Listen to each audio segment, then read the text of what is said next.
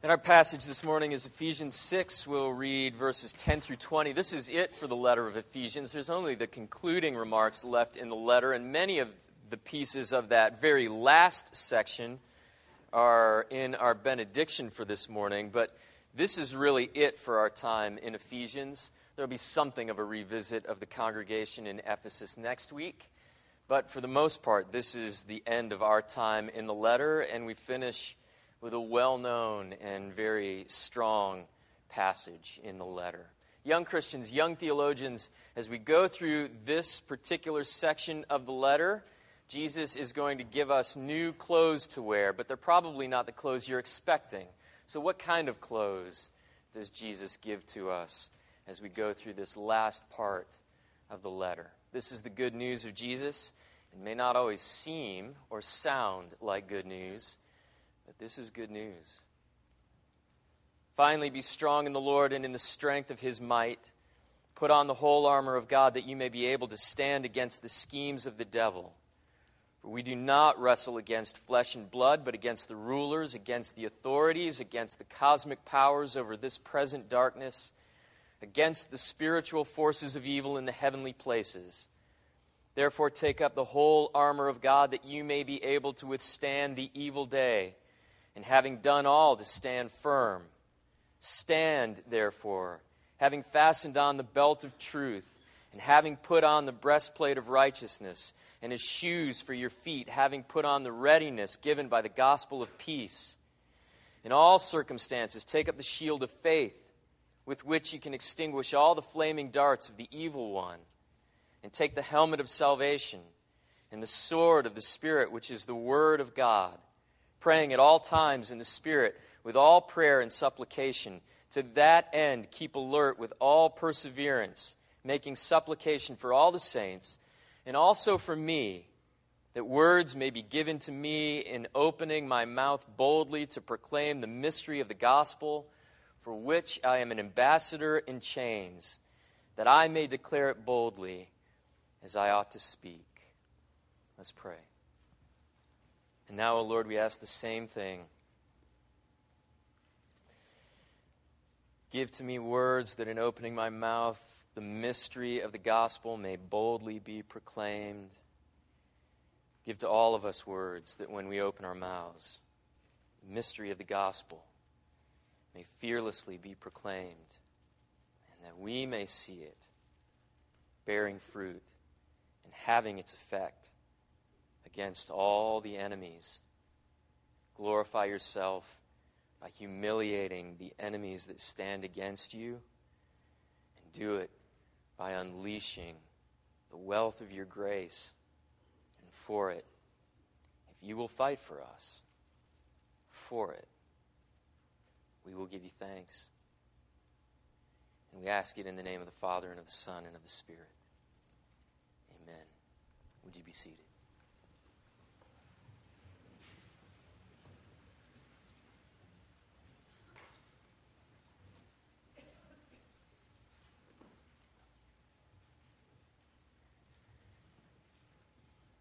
Satan prowls like a roaring lion, the Apostle Peter writes, seeking someone to devour. The Scottish missionary doctor David Livingstone was attacked by a lion while he was hunting that lion. It lunged at him and bit into his shoulder and pulled him to the ground and began to shake him, that instinctive tearing action of predators. And Livingstone was conscious through the whole thing, and he wrote about it later in his journal. The shock produced a stupor, he wrote, a sort of dreaminess in which there was no sense of pain nor feeling of terror, though quite aware of all that was happening. It was like what patients partially under the influence of chloroform describe, who see all the operation but do not feel the knife. This passage has that same dreaminess to it. There's an awareness of being pounced on, bit, and shaken, but there's no pain or terror. Just the surreal awareness of the attack. And there's another dreamy passage that echoes in this one. It was a conversation between Jesus and Peter again, just before Jesus was arrested and put on trial and carried off to crucifixion, just before Peter's disowning of him. Jesus peels back the curtain to show the powers at work behind the events that are, that are about to take place. And Jesus says, Simon, Simon, Satan has asked for you that he may sift you like wheat, but I have prayed for you. Now, there is a lot in that little verse. First of all, Jesus believes in Satan, which is good for moderns who like to think of Satan as a primitive fiction. It's good for moderns to know that Jesus sees him as a personal entity, seems to know him, to be well acquainted with him. They're enemies, but apparently there's interaction. There are demands and threats, refusals and allowances passed back and forth between them. And the verse tells us that Satan wants to shake Peter, an aggravated assault of Peter's soul. Satan asks permission of Jesus to throw at Peter painful trials and temptations and to see in the shaking if any of Peter's love for Jesus is actually substantive, to see if it's solid enough to last. Will it survive or will it all be blown away like the dried up husk from a piece of wheat? And Jesus agrees to the shaking. Can you believe it? Jesus tells Satan that he can do it. And his consolation to Peter is, But I have prayed for you. Your love for me, your faith won't die. I will keep your heart. You will not die in the attack. And I think there's something, too, to the fact that Jesus goes back to Peter's earlier name, his birth name. He's Simon, not Peter, not the rocky one anymore. Oh, Peter, you're going to be shaken. And on the other side of this, you will be the rocky one again, but only after having gone through it. And Peter falls into the dreaminess now. He can almost feel the teeth before he goes numb. And that's what Paul is telling us in this passage. Paul writes, Church, it's your turn now. Satan has asked to sift you, and Jesus has agreed. And this is not a double cross. There is gospel even in this. But first things first, remember where we've just been. We've just come through a long list of common everyday relationships husbands and wives, parents and children, masters and slaves. And the point of all of that was to tell us what he says to us here these are not your enemies. These are relationships that give occasion and need for the gospel. And these people are to join you in the gospel, to join you in wanting it and enjoying the gospel. But they are not the opponents of the gospel in you. The true enemy is printed up on a wanted poster in verse 12. We do not fight against flesh and blood. As much as other people may give us trouble, they're not the true enemy. We fight against rulers and authorities and the cosmic powers who operate in this present darkness and rule over the darkness of unbelief all around us. We fight against the spiritual forces of evil in the heavenly places. I know we have trouble conceiving of the spiritual forces of evil in heavenly places, but just remember Satan asking Jesus for permission to shake Peter in the church. That's what the phrase means. All these unseen entities who hate the truth of Jesus, the righteousness of Jesus, his authority, his glory, his redemption, his love, his grace, those are your enemies. And here's how spiritual attack works the forces of hell showed up on earth to fight against Jesus. And now they're fighting against Jesus in you. In order to get to Jesus now, they'll come at his church.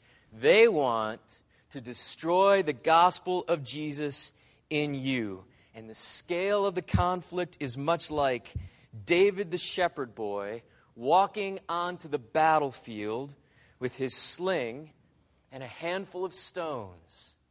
And the sun is blotted out. It goes dark as a redwood of a man stands over him with a necklace of dried ears and browned finger bones clacking around his neck. He's a freakish strength, powered by a heart of cruelty, with a blood thirst.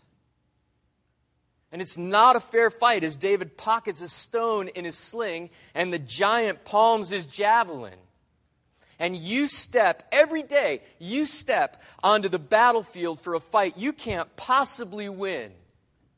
You have an enemy of a monstrous strength, the powers of darkness, the forces of evil, supernatural strengths coming against you. It's like the trailer of a horror movie, but it's not a trailer, it's your life. And numbers are against you. If you just glance back through verse 12, the whole list of enemies, the long list of enemies who have it in for you. And it's a fight that isn't fought in the open. It's a war of stealth. It's all sneaking and surprise attacks. It's at the end of verse 11. We're up against the schemes of the devil. The one who, who plots, spends energy conspiring to bring you down. You're against his schemes. He's not going to make it fair for you. He's not going to broadcast his moves to you. Older versions say that we're up against the wiles of the devil. And when we think of someone who's wily, we picture a cartoon coyote wearing roller skates with an oversized rocket strapped to his back, perched at the top of a ramp to jump a gorge and snatch up an idiot roadrunner. And it never works. But that's not what wily means. Wily means scheming and good at it. And there's nothing comic in what's thrown at you. These schemes are effective. Like the whispers of doubt he sends through your head to chip away at the truth you've held too lightly. Maybe you've never had to lean on the truth entirely.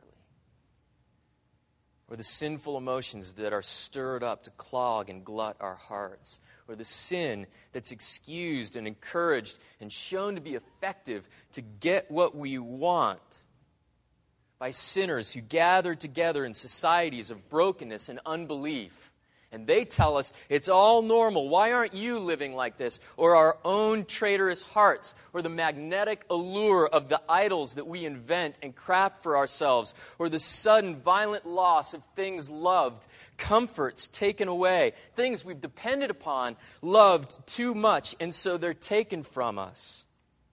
It's not a fair fight. You're outnumbered. You're outmaneuvered. You're overpowered you don't stand a chance. But to read the way Paul writes it here, the way Paul says it is, you don't stand a chance of losing.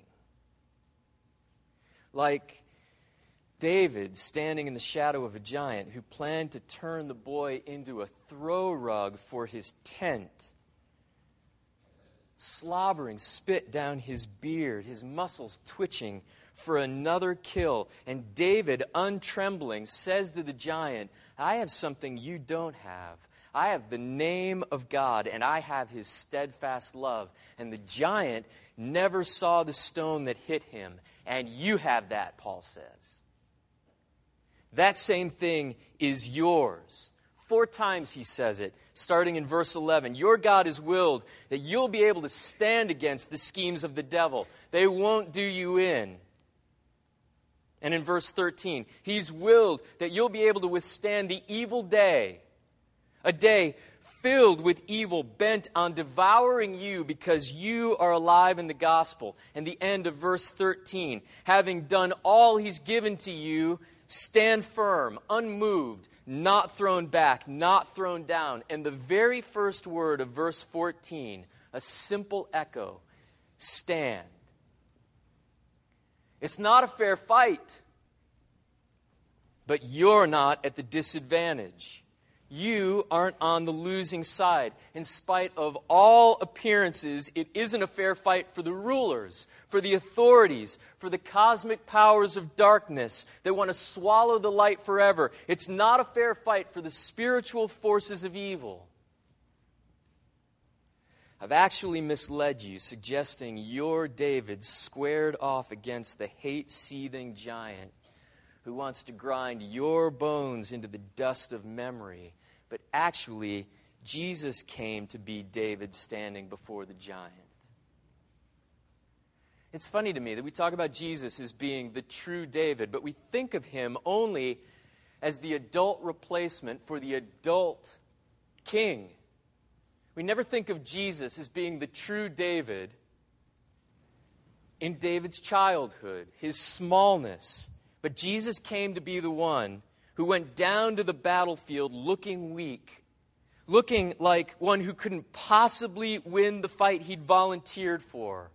A fight against a ruthless opponent. How many times, how many times in his life was Jesus, our little losing David, standing before a monster about to be a trophy on someone else's wall? Oh, it was every time he was cornered by the teachers of the law with their word games and their law puzzles. It was every time his own disciples tried to talk him out of crucifixion and resurrection, tried to get him to rewrite and rework his messianic mission. You can say by another way, be a general, be a political Messiah, but not this way. It was every time they opposed him, meaning well.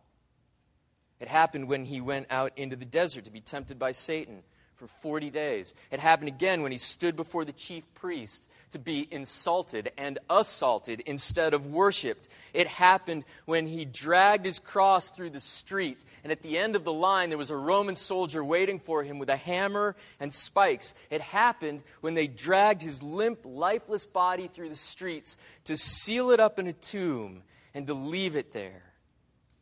How many times did Jesus make himself look weak only to show that his weakness is stronger than every last Goliath? Sin, guilt, shame, failure, curse, wanting to find security in our own law keeping over God's grace, wanting to find safety in the false promises of our idols instead of God's love, our stone cold rejection and unbelief, the divine justice stacked up against us, severance, death.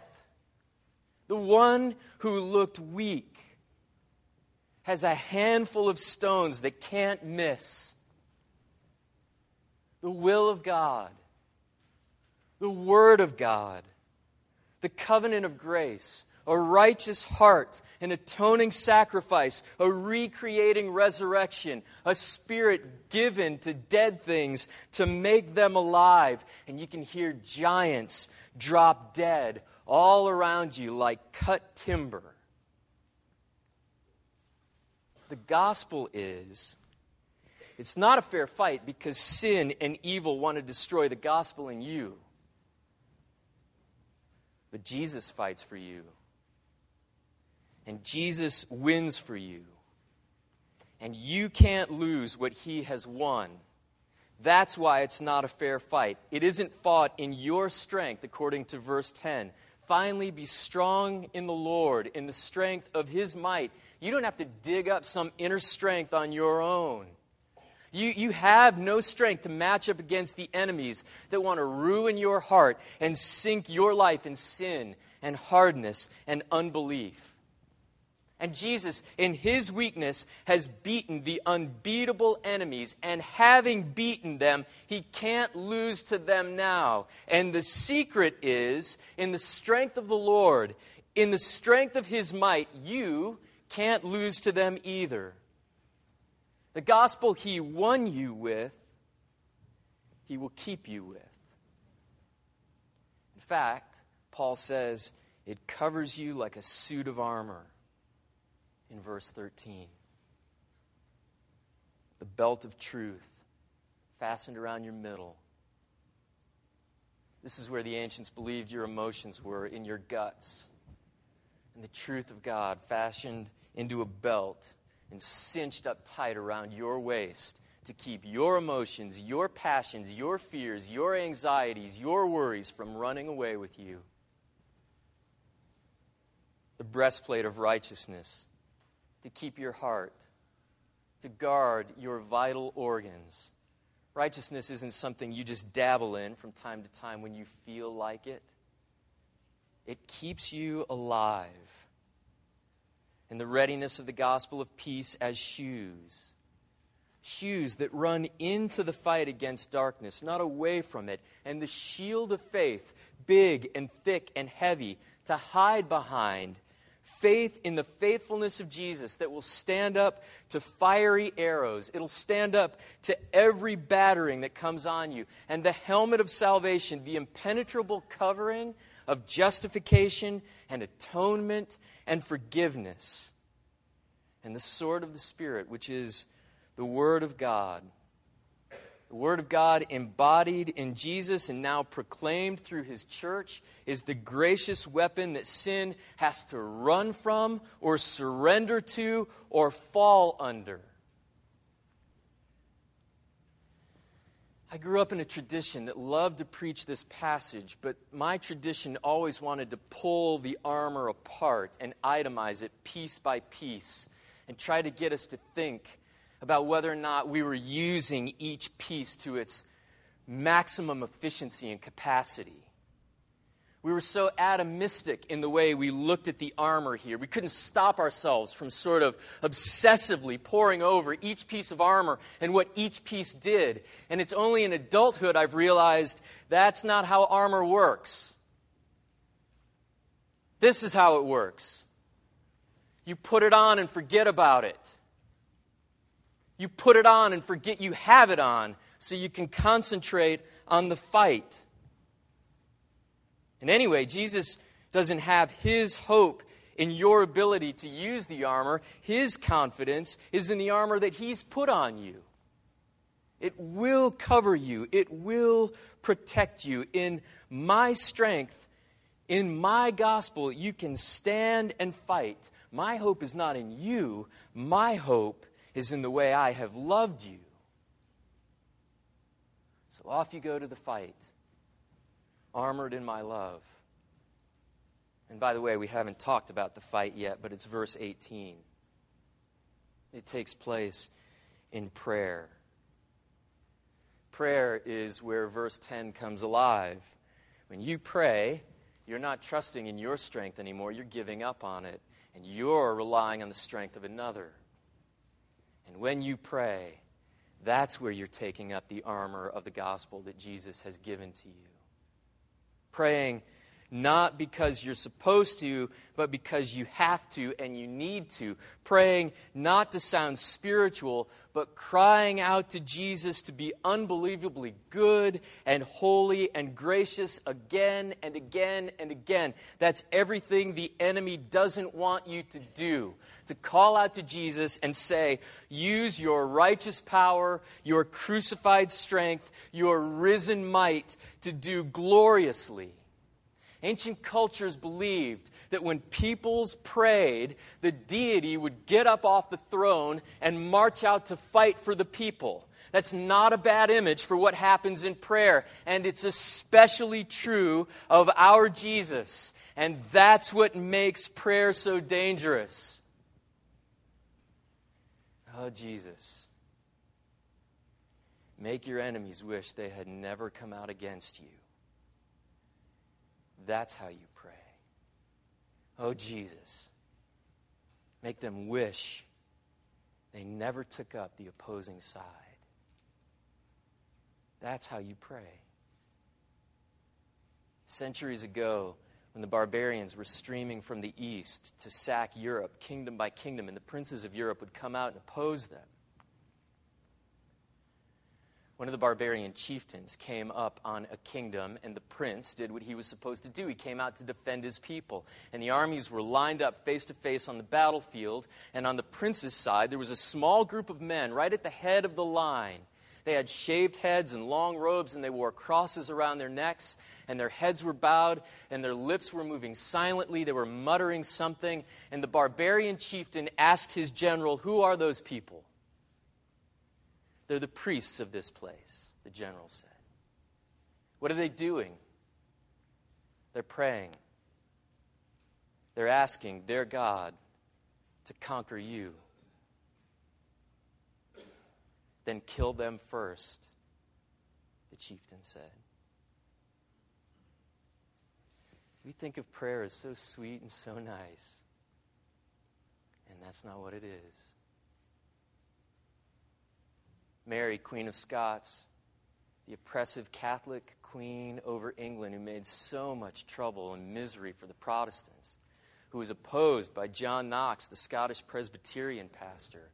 Mary said, I fear John Knox's prayers more than an army of 10,000 men. Praying is where you fight. And what I want to know is is anybody afraid when you start to pray? What I want to know is does anybody get nervous when you fall to your knees? When you call out to Jesus, does hell laugh or does it tremble? Our prayers are so powerful when we fill them with our need and the love and the might of Jesus.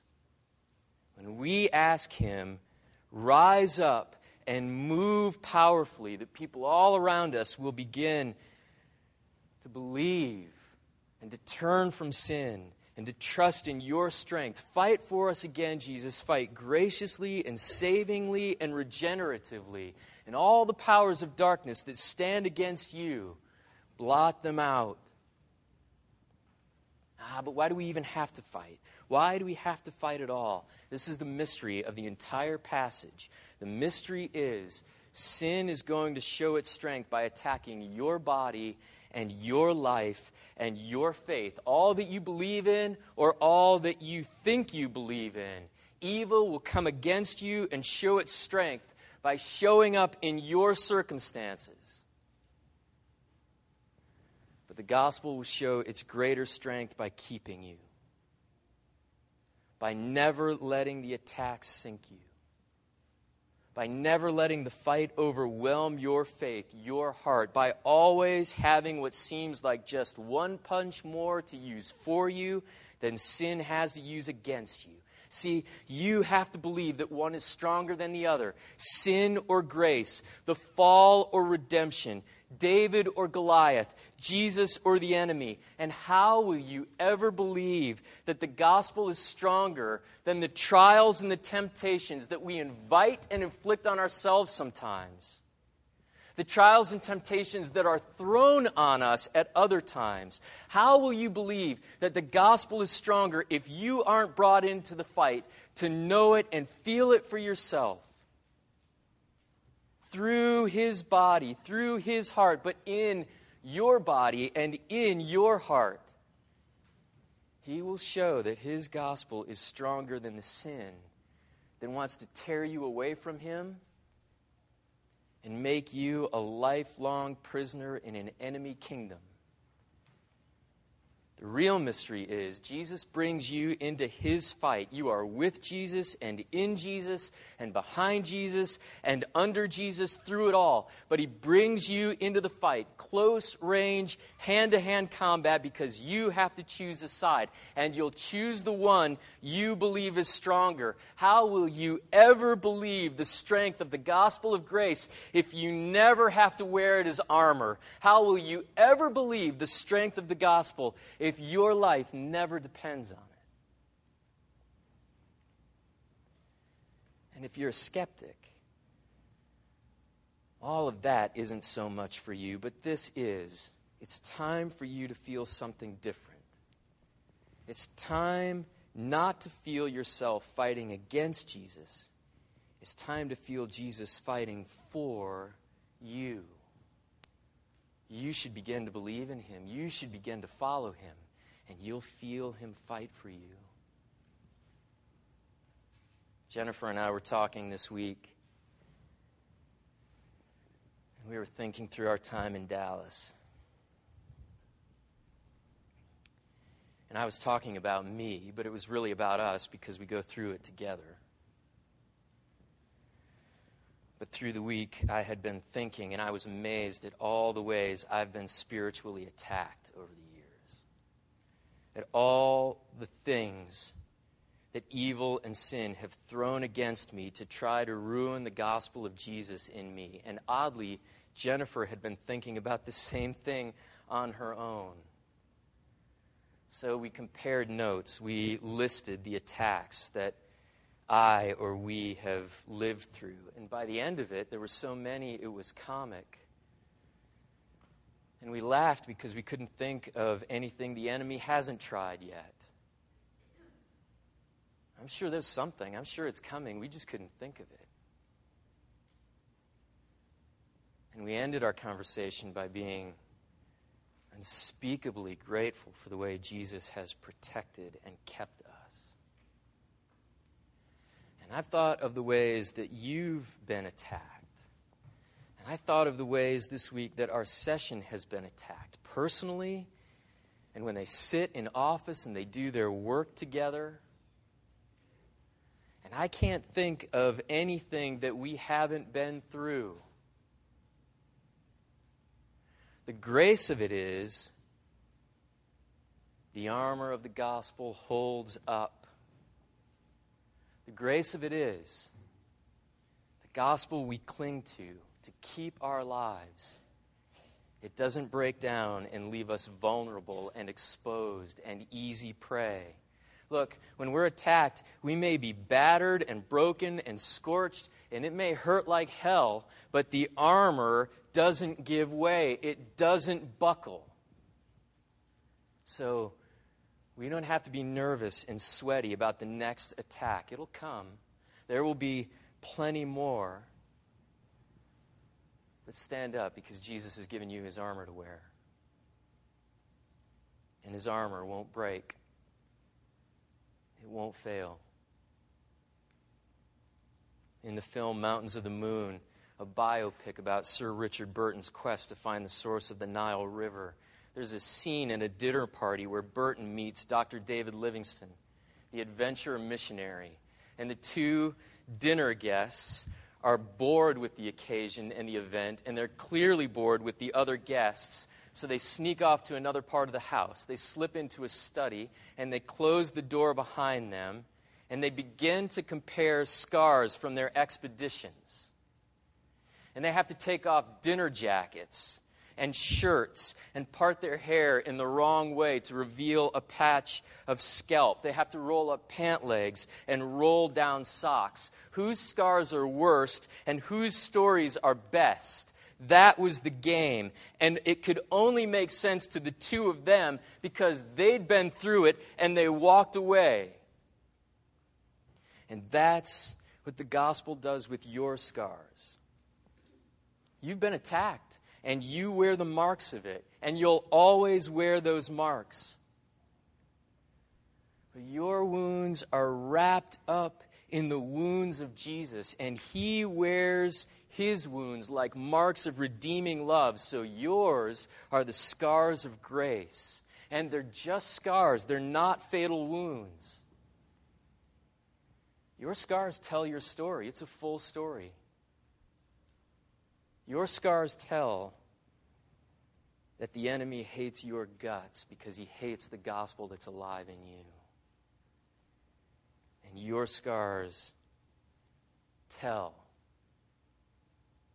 that the Savior's love is much stronger than the hatred of any enemy. So, Paul closes his letter and he gives us instructions that we can use to close out a life if we need to. This is what you carry with you for the rest of your days, Paul says. Remember your armor and wear your scars with pride. In the name of the Father, and of the Son, and of the Holy Spirit. Amen.